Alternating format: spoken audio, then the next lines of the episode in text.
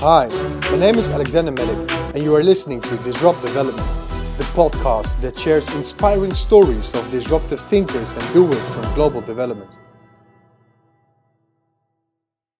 In the Disrupt Storycast, development professionals tell stories.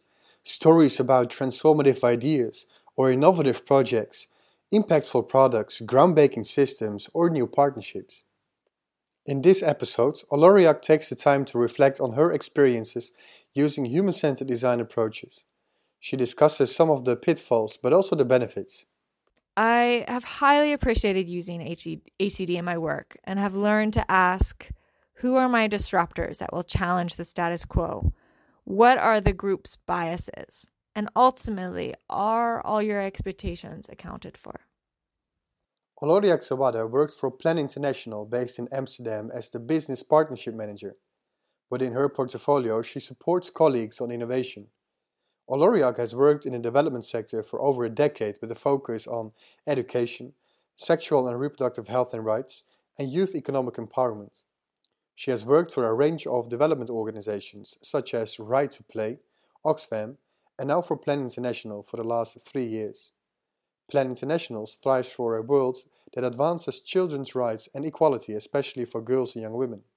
The organization is active in over 80 countries, and in 2019, they reached over 40 million young people with their projects.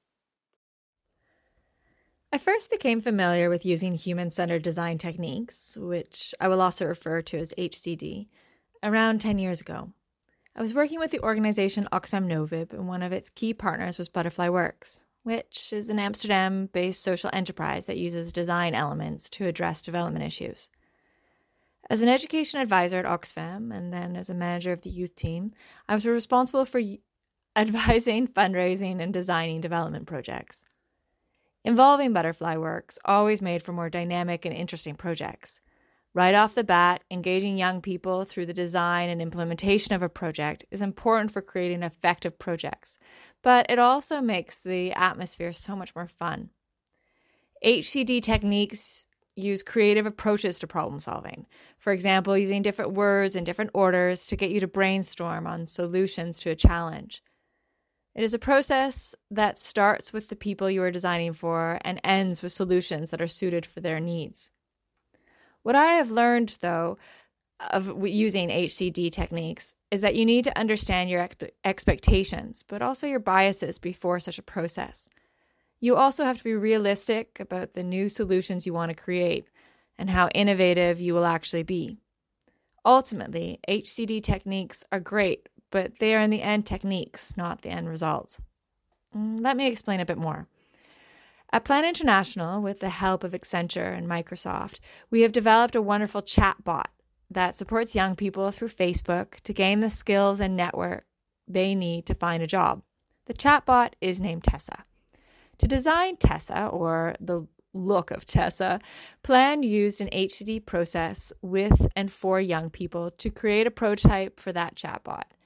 The only problem was that the version of Tessa looked like a Filipino Barbie doll not an image that Plan International wanted to promote.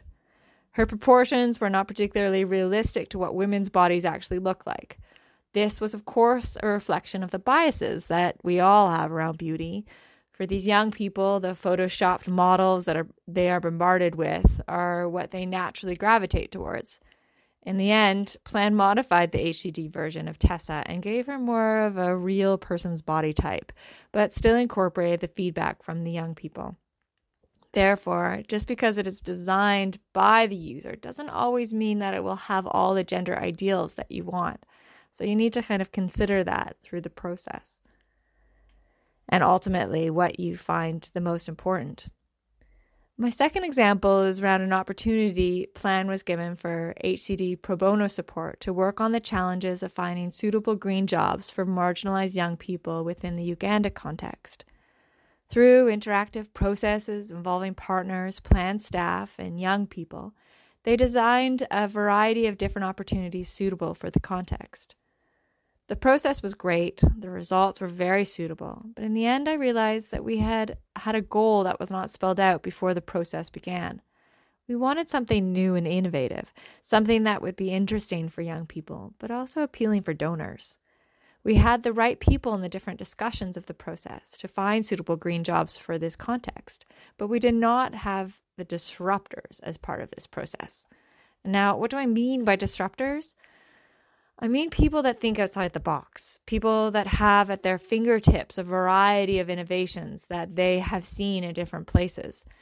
Therefore, within these disruptors, um, therefore, without these disruptors, I mean, I saw that in the end, you get solutions that are not particularly innovative. Even with fun games to get people to think outside of the box, which again is not a problem and only is if you are trying to find the next brilliant idea. If you are trying to find that unicorn, that then HCD techniques can work, but you need users and innovators working together. This past spring, I was involved um, in an online design um, sprint facilitated by another social enterprise called Proportion. Through the design sprint, we were able to find a solution in a relatively short time to how to reach young refugees with psychosocial support during the COVID lockdowns. What helped through this process was that the two facilitators brought a great deal of the disruption to the group they had ideas, but also challenged the experts that were involved in this process. With a solution created, we were able to test this with young people and modify and improve as a result. The only problem with this process is that we were not able to include young people as easily in the development of the solution as we normally would have liked to. So, my closing thoughts. I have highly appreciated using HCD in my work and have learned to ask who are my disruptors that will challenge the status quo? What are the group's biases? And ultimately, are all your expectations accounted for?